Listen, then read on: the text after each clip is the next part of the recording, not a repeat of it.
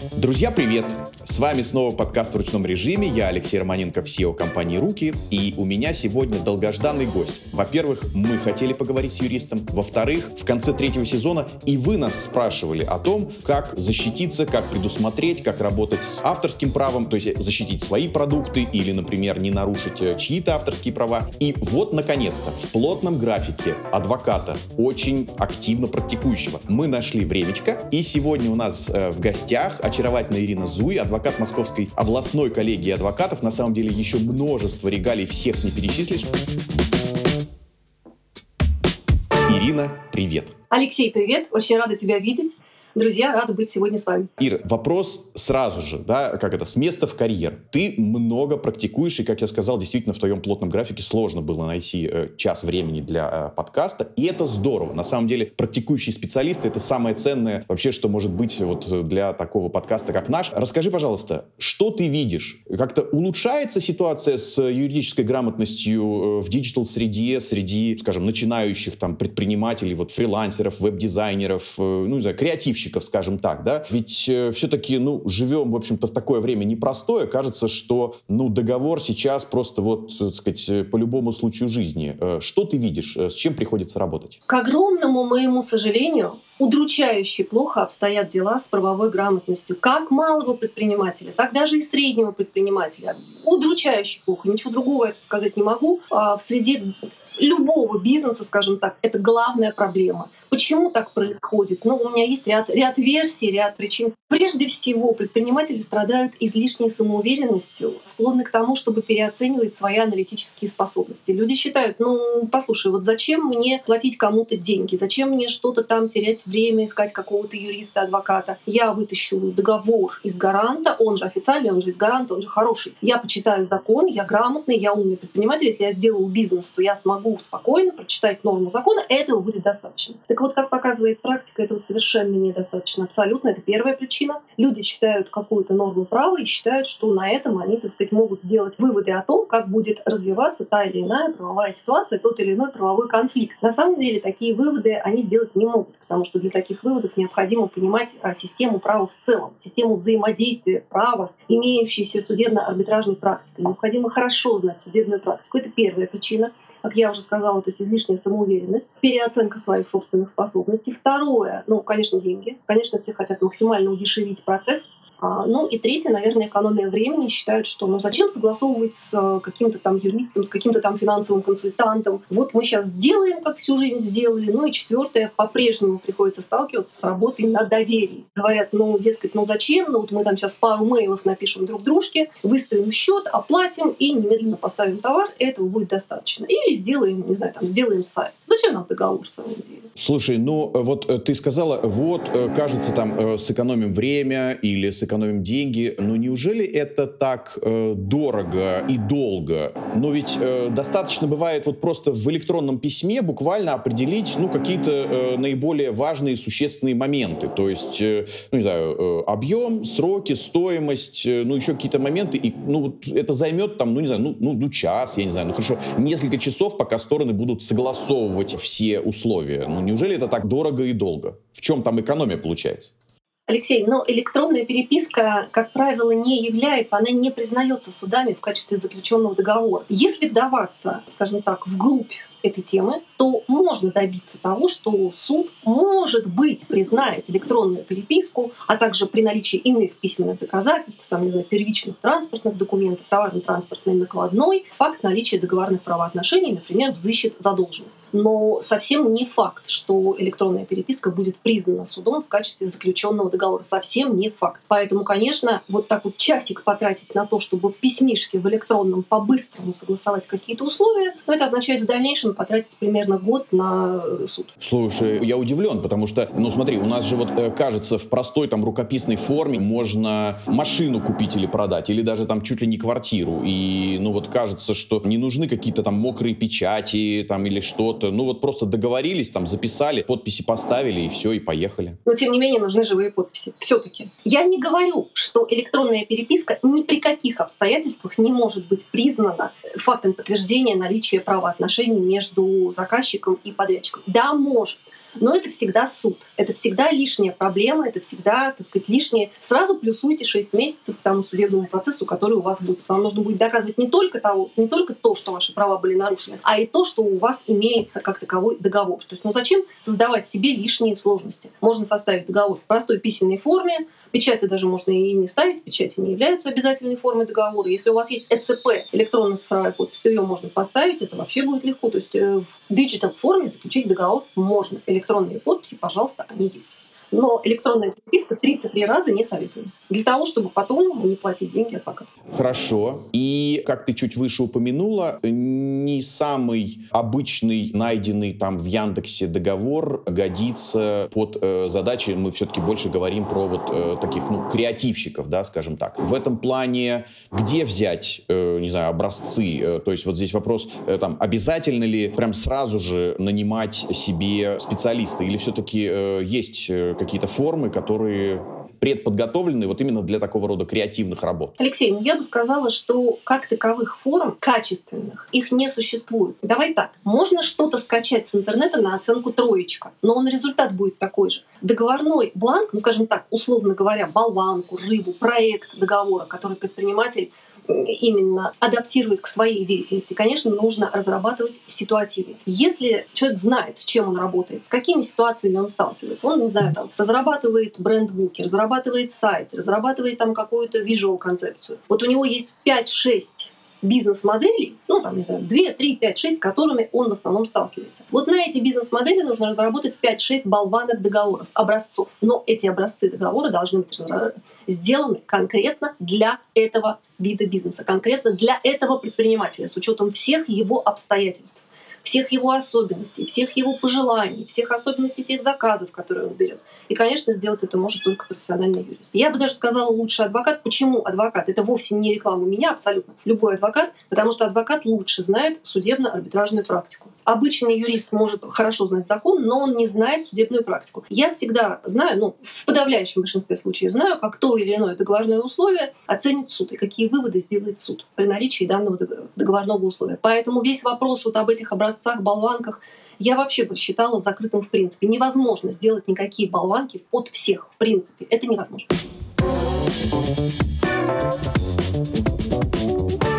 Давай тогда, ну, приблизительно в таких каких-то общих шагах опишем. Вот люди нас послушали, впечатлились э, тем, какие неприятные последствия можно иметь, и разбирательство займет там от 6 месяцев, ну, потому что только месяц там пока э, пройдет, пока, значит, направится претензия, там, потом пока суд рассмотрит, а может быть суд еще отложит, там, и так далее. То есть, друзья, в общем, вот если вы говорите, то там на 6 плюс месяцев, ну, тогда можете вот, вот лотерею. Опиши какой-то процесс, там, я, э, вот что нужно сделать. То есть, найти вот юриста, адвоката, описать ему свой вот, ну, бизнес-процесс. То есть там, привет, я делаю сайты, обычно я вот делаю вот так, так, так, так. Ну, не знаю, стоимость моих услуг вот в вилке там где-то от до, по крайней мере, с чем приходилось сталкиваться там до поры. Сделай мне, пожалуйста, договор. Ну вот, э, какие шаги надо предпринять? Как это выглядит? Ну, прежде всего, э, необходимо, конечно, найти того адвоката, которого ты знаешь, которому ты, так сказать, доверяешь. Ну, наверное, собрать про него какую-то, скажем так, положительную судебную практику, положительную информацию, положительные отзывы. Это важно, потому что не все. Я, все, я говорю, что не все адвокаты одинаково полезны. Естественно, если этот адвокат э, специализируется в области уголовного права, уголовного процесса, то навряд ли он сделает хороший договор, навряд ли он сумеет отстроить правильный процесс для человека, который делает сайты. Поэтому важно понимать специализацию адвоката. Дальше я бы советовала все-таки встретиться с этим адвокатом, написать ему свой процесс, выслушать вопросы, потому что у любого адвоката, который занимается такого рода деятельностью, неизменно возникнет целая прорва вопросов об особенностях процесса, о том, как вот вы, а вот, а вот, а вот здесь вот как вы, а вот здесь как вы. Возможно, адвокат составит какой-то список вопросов. Я бы сказала, что ну, я бы это сделала совершенно точно. Список вопросов, на которые да, на, на эти вопросы нужно ответить, и адвокат, э, когда поймет полностью то, что вам нужно, ну, соответственно, сделает некий продукт по вашему техническому заданию. А хорошо, как ты думаешь, так оценочно, сколько это может занимать э, по времени и сколько это может стоить э, в деньгах? Э, ну, друзья, это, конечно, средняя температура по больнице. То есть, да, это сразу нужно понимать, что мы пытаемся понять среднюю температуру по больнице, которая как вот острого хирургического гнойного отделения до, до морга, соответственно. По времени, опять же, в зависимости от того, что мы делаем. Либо мы делаем один-единственный договор там, для частно практикующего дизайнера, который только делает сайт и больше не делает ничего абсолютно, делает такие достаточно простые сайты-визитки, Конечно, это займет минимальное количество времени, это будет, ну, не знаю, в зависимости от занятости данного адвоката, тут уж по срокам совсем сложно сказать. От пары дней до недели, наверное в зависимости от сложности процесса. Если это сложный процесс, это может, конечно, занять и больше времени. Ну, пары дней, наверное, это такой вот совсем-совсем-совсем простой случай, простой вариант, с учетом того, что заказчик будет активно сотрудничать с адвокатом. Знаете, как иной раз бывает? Отправляешь список вопросов, и три дня ждешь на него ответы. Ну, кто время-то тянет? Как только я получаю ответы на свои вопросы, я, соответственно, приступаю к работе. По деньгам, ну, я бы сказала так. Работа по составлению проекта договора, такой, скажем, средней степени сложности, средней степени объемности по проработке процесса, по оптимизации процесса. Ведь мы не просто пишем договор, мы еще отчасти оптимизируем процесс. То есть, ну, глупо писать договор, если я вижу заведомо какие-то ошибки в существующем бизнес-процессе. Ну, вот все это вместе, ну, э, самый дешевый вариант это около 100 тысяч, это, это, ну, это самый дешевый вариант. Возможно, какой-то студент возьмется это сделать дешевле. Возможно, какой-то адвокат, Но который занимается уголовными делами, вчера получил статус адвоката, еще позавчера был старлей в районном отделении полиции, такое тоже бывает. А возможно, он возьмется и дешевле. Но я все-таки говорю о ценах, скажем, эффективных адвокатов. Хорошо, слушай, хорошо. Значит, друзья, чудес не бывает. Поэтому, как Ирина сказала, минимум это 100 тысяч, а дальше решать вам. Значит, вот играете вы в эту рулетку или в рулетку, ну вот как я выше сказал, ну видите, я тоже ошибся, что. А давайте вот в e-mail напишем договор и дальше там вот условия. И вот рулетка признает суд, не признает суд. Ну а, в общем-то, по факту решать вам.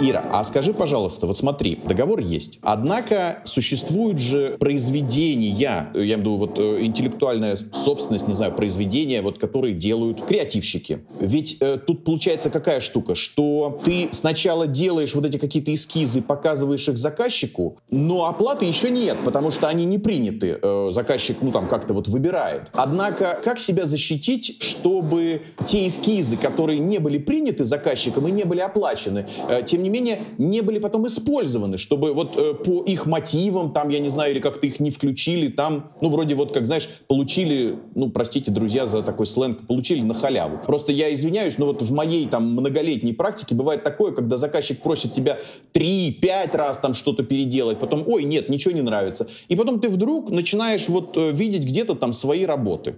Вот как тут быть? Леш, прекрасный вопрос. Очень часто действительно такое бывает, особенно среди веб-дизайна. Все мы про это прекрасно знаем. Но способов защиты на самом деле достаточно много. Во-первых, не могу об этом не отметить, на сайте freelance.ru есть прекрасный инструмент депозит то есть вы можете задепонировать свою работу. Ребят, пользуйтесь этим. Я вот честно, искренне просто не, вот, не понимаю, почему народ прям толпами не идет и не делает это. Это самый лучший, самый мощный инструмент, который только может быть. То есть здесь это бесспорно. Вы произведение задепонировали. Вот оно. И вы в любой момент предъявите, что это ваше, что э, данное произведение является объектом вашего авторского права, это ваша интеллектуальная собственность. И дальше, даже если, так сказать, а, заказчик что-то, знаешь, знаешь вот как это иногда бывает, а мы вот тут хвостик изменим, вот там была мышка с хвостиком, а мы сделаем хвостик более коротким и скажем, что это наша работа. Вот так уже не произойдет. Любой суд уже вынесет решение, конечно, в пользу данного разработчика. Поэтому этот инструмент самый эффективный. Это абсолютно бесспорно. Прочие всякие инструменты, они как бы из, по принципу дешево и сердито, они тоже есть. Знаешь, как это иногда делают там какие-то вот эскизы, и так вот такой такой вод, водно-прозрачной печатью через весь лист образец. Еще вот крест-накрест, образец, чтобы в любом случае это было видно. Это никого ни от чего не страхует, но тем не менее мне все равно приходится с этим постоянно иметь как дело. Что люди почему-то считают, что если они нарисуют на своих эскизах слово «образец», то это кому-то помешает в графическом редакторе вырезать это слово. Мне кажется, важно проговорить такой момент, что вот этот депозитарий — это не какой-то инструмент, который вот прям регистрирует, что ли, да, вот э, ваш продукт и интеллектуальную собственность, но как минимум этот инструмент дает возможность зафиксировать зафиксировать, что сегодня например, там, не знаю, 1 сентября Алексей Романенков вот выложил вот эту, там, не знаю, картинку вот с таким текстом. То есть, по крайней мере, фиксируется лицо, там дата, время и вот, э, собственно, что было э, выложено. По крайней мере, тут можно говорить о том, что вот этот человек, он был первым, который вот такого рода продукт, ну, фактически первым. И дальше, если вдруг там потом придет к какому-то разбирательству, можно будет говорить, что так это же я сделал вот такого-то числа, вот, вот же оно мое. Ну, конечно же. Депозитарий ни в коем случае не является инструментом, там, он не заменяет регистрацию, там, получение патента. Это совершенно разные вещи. Это не регистрация, это не получение патента, это просто ну, некий правовой инструмент, который позволяет зафиксировать юридически значимый факт, что в такое-то время, в таком-то месте, таким-то э, человеком было создано вот нечто. Вот мы это дело зафиксировали. Это инструмент для доказывания. То есть если в дальнейшем возникнет спор относительно того, кто является носителем интеллектуальных прав на то или иное произведение, то депозитарий нам в этом поможет. Но это не регистрация патента ни в коем случае. Ну, здесь сложно, конечно, с да. этим. Понятно, понятно, но это уже лучше, чем ничего, и, по крайней мере, мне кажется, тоже вот ты меня поправь все-таки, ну, юрист ты. Например, ну, и мне кажется, что это достаточно такая классическая история. Дизайнер, вебмастер делает клиенту, скажем, три варианта. Хорошо, клиент какой-то один из них принимает. В общем, даже рассчитался, все у них прошло хорошо. Но потом вдруг наш креативщик обнаруживает, что там какой-то второй и третий варианты эскизов, дизайнов э, вдруг начинают использоваться то ли в рекламных кампаниях там клиента, то ли еще что-то. Однако, ну, по факту, они же не были оплачены. Этот депозитарий позволит, в принципе, поднять вопрос, да, ну, сначала, может быть, в каком-то досудебном варианте, что типа, уважаемые господа, вот э, вы оплатили вот этот вариант, вот он в виде сайта там, ну, или чего-то существует. Вот эти два, ну, они вам давались, так сказать, на выбор, но они оплачены не были. Ну, либо как бы давайте договоримся, что вы их купите, купите, либо, ну, тогда, извините, но придется как-то разобраться в суде, что это не оплачено. И вот, по сути, депозитарий позволяет вот это как-то доказать. Конечно. Это стопроцентный инструмент для доказывания. Если вы сзади, ну, скажем, условно говоря, всегда же моделей много. Я знаю, я делала сайт для одного из своих дружественных бизнесов, организовывала этот процесс. Нам было предложено штук 20 разных макетов, разных проектов, как это может выглядеть. Даже не знаю, больше, наверное. Мы выбрали один, я выбрала один, но, конечно, я могла скопировать и другие тоже, естественно. Поэтому, если я не знаю, задепонированы ли у разработчика этих сайтов все их так сказать, виды, все их э, возможности, все их э, графические дизайны. Но если когда-то в будущем они увидят, что вдруг этот бизнес, для которого я это делала, использует другую их модель, которая была изначально нам показана, была изначально нам предложена, но была отвергнута по тем или иным причинам. Конечно, это будет, безусловно, предмет для судебного спора. И, конечно, в данном случае предприниматель этот спор выиграет.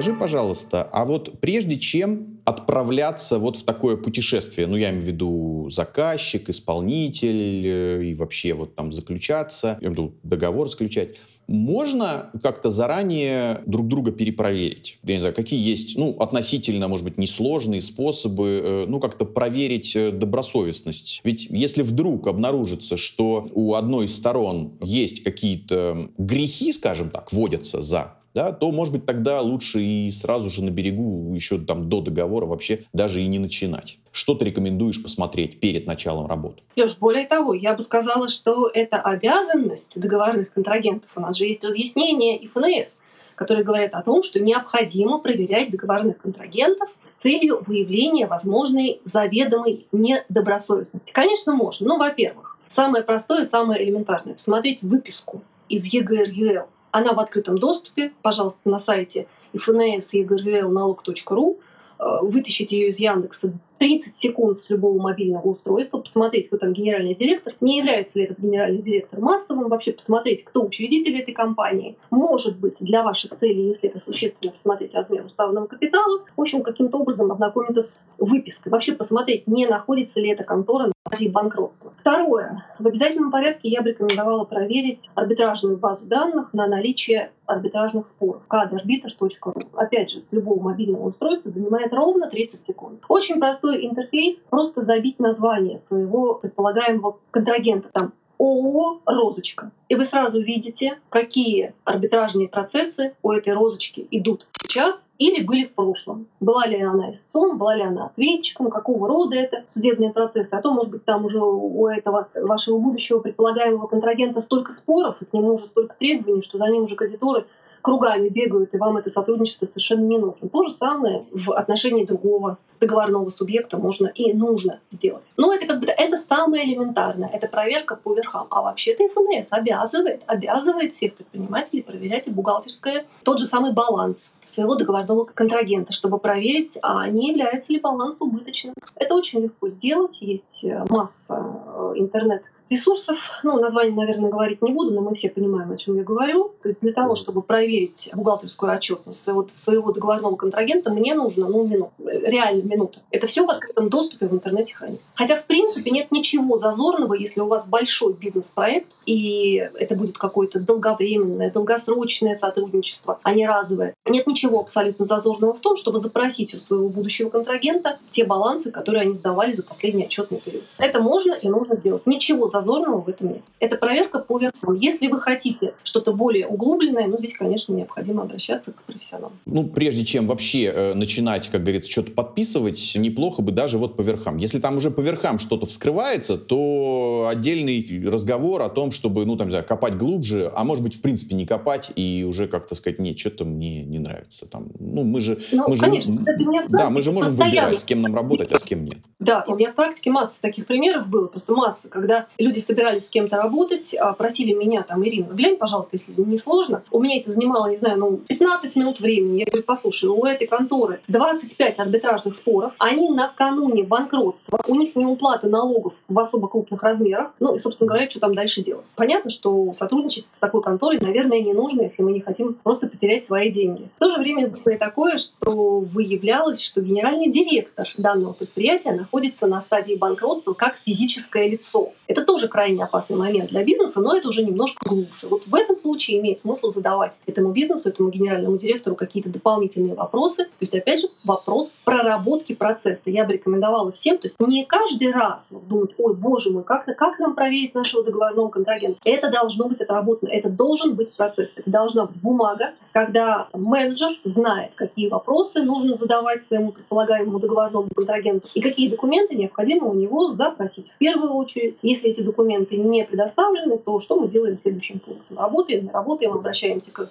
адвокату или, так сказать, ну. И расскажи, пожалуйста, ну хорошо, ну вот даже тот же веб-сайт, это же достаточно такой сложно-составной продукт. Там, например, присутствуют тексты, и вот вопрос, когда мы говорим про там э, депозитарий или, ну, еще какие-то вот моменты с подтверждением или регистрацией, э, ну, вот какого-то своего авторского права, можно ли похожим образом как-то доказывать, э, что это твой текст. Ну, вот я имею в виду те ребята, которые занимаются там копирайтингом. А э, что если э, речь про, ну, не знаю, какую-то музыку, звуки, там, озвучку чего-то? Это все одинаково? Ну, именно в смысле одинаково имеется в виду вот процесс, который мы чуть выше с тобой описали, он, в общем-то, работает и для таких форм, то есть не только для графики и веб-сайта? Для любых объектов интеллектуальной собственности он достаточно одинаковый озвучка, анимация, все это можно задепонировать. Смысл тот же самый.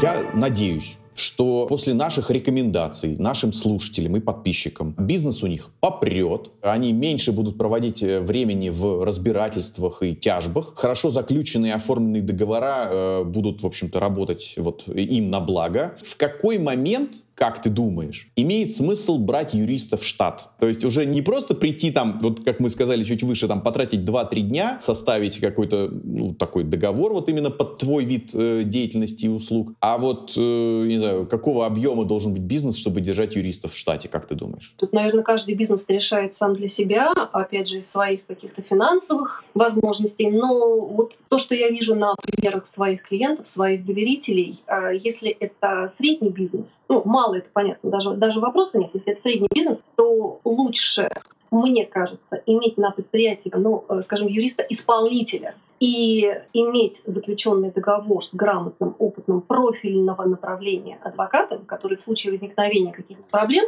будет а, юриста на, на предприятии ну, скажем так, направлять, разрабатывать общую концепцию, общую политику, решение той проблемы, которая есть, а юрист-исполнитель все это сделает. То есть совсем без юриста на предприятии тоже нельзя. Это нужно очень четко понимать. Если это какое-то предприятие, которое там состоит из двух человек, наверное, можно. Как только предприятие, ну, ну скажем, условно, средней численностью сотрудников, там, ну, человек 10, уже становится сложно, потому что постоянно текущие вопросы возникают, там, разбор электронной почты, переписка с клиентами, переписка с заказчиками. Везде юрист в обязательном порядке должен стоять в копиях. Я на этом настаиваю. В обязательном порядке. Даже если это какие-то сугубо творческие моменты, все равно юрист должен быть в курсе абсолютно всего, что происходит на предприятии. Для этих э, опций вполне подходит какой-то такой недорогой юрист, который сидит в штате, который просто контролирует и выявляет наличие возможных проблемных э, точек и в дальнейшем связывается со своим куратором-адвокатом, который,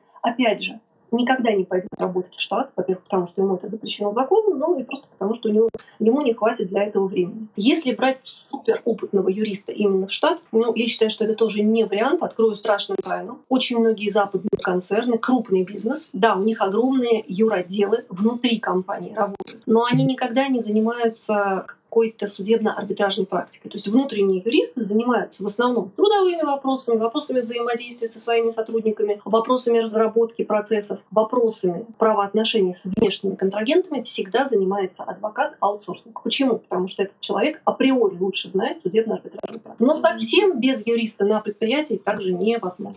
Ир, да, слушай, очень интересный аргумент, и на самом деле вот э, я слышал о нем, например, применительно даже к докторам, те, которые вот в приемных, э, в неотложке, там, скажем, работают, что у них бывает насмотренность и вот случаев, э, ч- которые через них проходят, гораздо больше, чем там, ну вот у людей, ну не знаю, где-то вот там в кабинетах. Вот примерно э, тоже ты говоришь и про э, юристов, то есть э, человек, который постоянно в каких-то процессах, он вот, вот этот пульс э, чувствует, и у него гораздо больше вот этой насмотренности насмотренности и опыта, чем, ну, просто там теоретизировать э, в рамках там, ну, вот каких-то законов или там законодательных каких-то актов там, да? Я всегда провожу параллели между врачебной профессией и юридической. На самом деле связей и параллелей намного больше.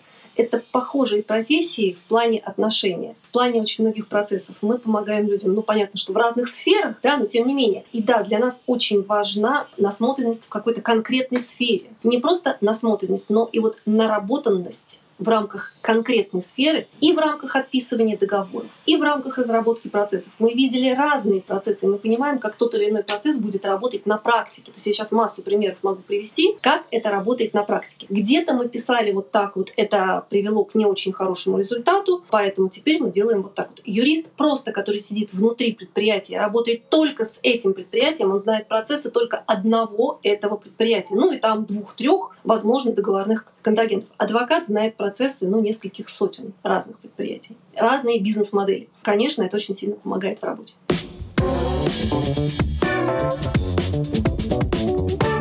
Мы говорили, что иногда все-таки, да, можно использовать юриста, ну, где-то привлекать там со стороны. Вопрос, э, как его искать? Может быть, существуют какие-то онлайн-площадки, вроде вот агрегаторов, вот как вот есть фрилансеру наш любимый. Вот есть ли условный фриланс для адвокатов и юристов, где можно посмотреть рейтинг, опыт, э, я не знаю, отзывы. Вот как ребятам, я имею в виду, вот э, микро, малые предприятия, э, как искать юриста? Такой площадки агрегатора, насколько я знаю, в настоящий момент нет. Может быть, я не знаю, может быть, она и есть, но я бы не рекомендовала. Я, если, если такая площадка будет, я там регистрироваться никогда в жизни не буду. Могу сказать сразу. Востребованные адвокаты, конечно, на такой площадке регистрироваться не будут. Ну вот просто особенность нашей профессии. Я даже не знаю, почему это так. Может быть, в будущем это изменится, но сейчас это так. Как искать? Ребят, ну, наверное, так же, как доктора, пока мест. По каким-то публикациям. То есть хороший адвокат всегда публикует много статей в интернете, в, в адвокатской газете. Можно просто набрать фамилию, имя, отчество, можно даже без отчества,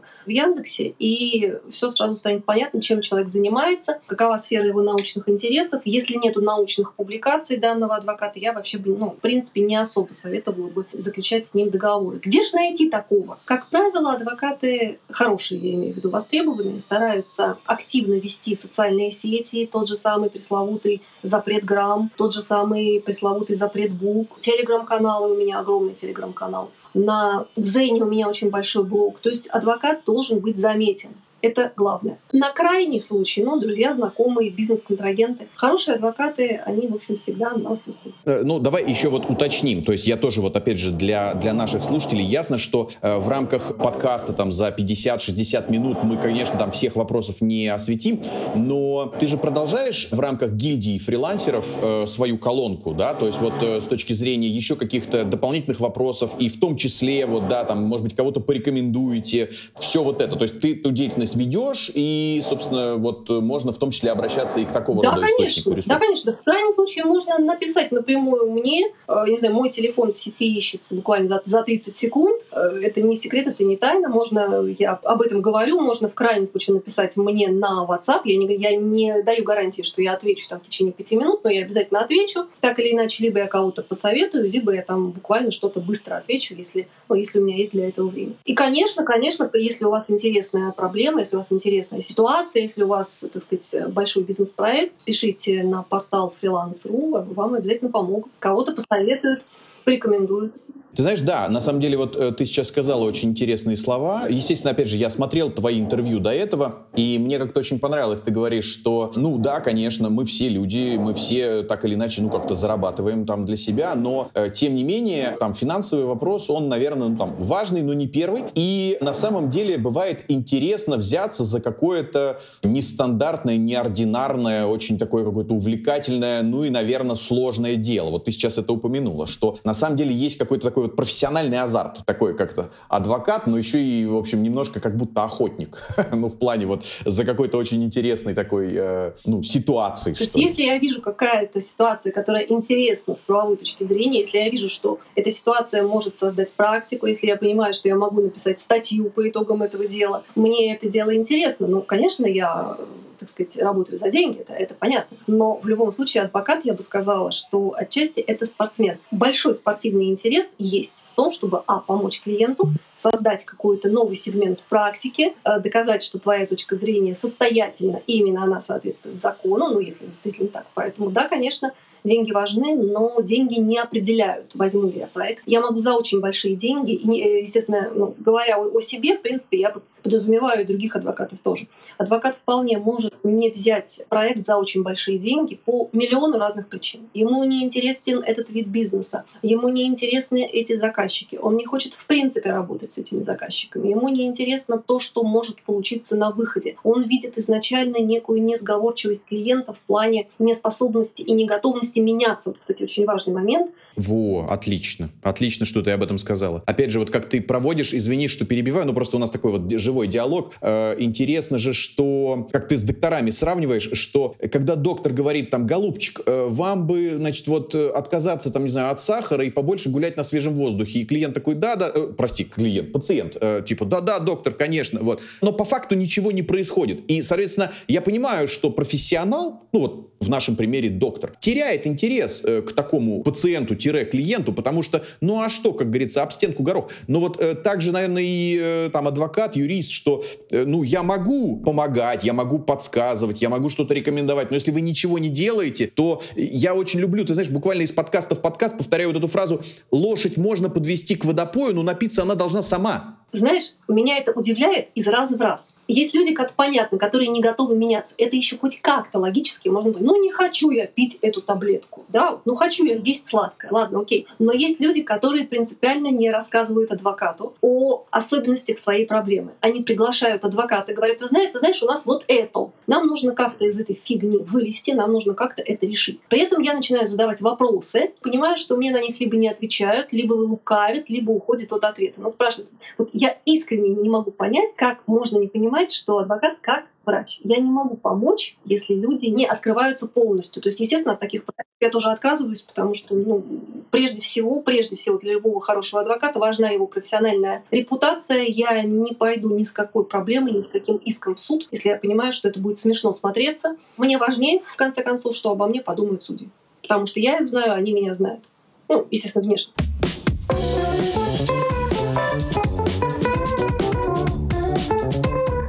Очень интересно поговорили. Э, и давай тогда, может быть, в завершении какие-то твои рекомендации нашим слушателям, я надеюсь, вот малым, микро, средним предпринимателям. Начали мы с того, что ситуация удручающая. Давай попробуем твоими рекомендациями ее как-то, ну, все-таки исправить. Ну, опять же, сейчас мы будем заниматься тем, что меряет среднюю температуру по больнице, что всегда приятно, что всегда интересно, что вызывает неподдельный интерес у нашей публики. Ну и первое самое главное, вот не нужно жить. Знаешь, как вот есть такая, есть, есть такая серия рассказов «Вредные советы». Да? Ни в коем случае, ни в коем случае нельзя жить по принципу э, глупость и отвага.